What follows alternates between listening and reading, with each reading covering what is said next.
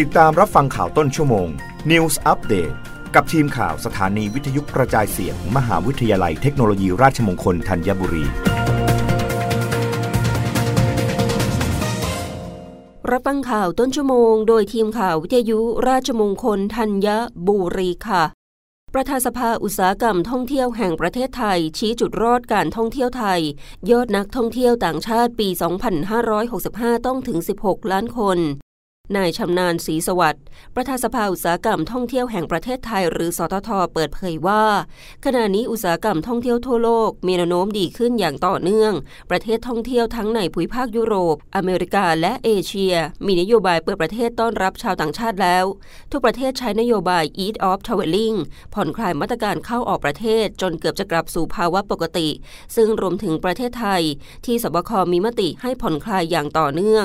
ทำให้สททเชื่อมั่นว่าการท่องเที่ยวไทยจะพลิกฟื้น และกลับมาเป็นเครื่องจักรสำคัญในการกระตุ้นเศรษฐกิจ สร้างรายได้ 20%ของ GDP ประเทศ สร้างงานให้คน 7.5 ล้านคนได้อีกครั้ง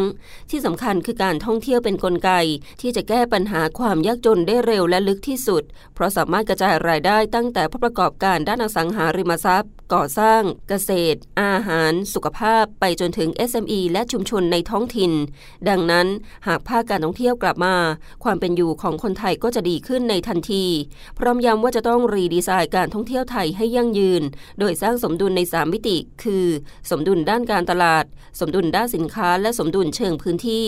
นอกจากนี้ สททยังมองเห็นความจำเป็นของการเพิ่มงบประชาสัมพันธ์ และส่งเสริมการตลาดให้กับหน่วยงานรัฐต่างๆ เช่น ททท สสปน อพท เพราะช่วงเวลานี้คือโอกาสที่ดีในการแย่งชิงโอกาสทางการตลาด และสร้างให้ประเทศไทยกลับมาเป็นผู้นำการท่องเที่ยวของโลกกได้อีกครั้ง เป้าหมายของสตทคือการผลักดันให้มีนักท่องเที่ยวต่างชาติ 16 ล้านคน คนไทยเที่ยวไทย 75 ล้านคนครั้ง เพื่อสร้างมูลค่าทางเศรษฐกิจ รวม 1.2 ล้านล้านบาทให้ได้ และรายได้นี้จะก่อให้เกิดการจ้างงาน และจ่ายภาษีเป็นแสนล้านบาทรับฟังข่าวครั้งต่อไปได้ในต้นชั่วโมงหน้า กับทีมข่าววิทยุราชมงคลธัญบุรีค่ะ รับฟังข่าวต้นชั่วโมง News อัปเดตครั้งต่อไป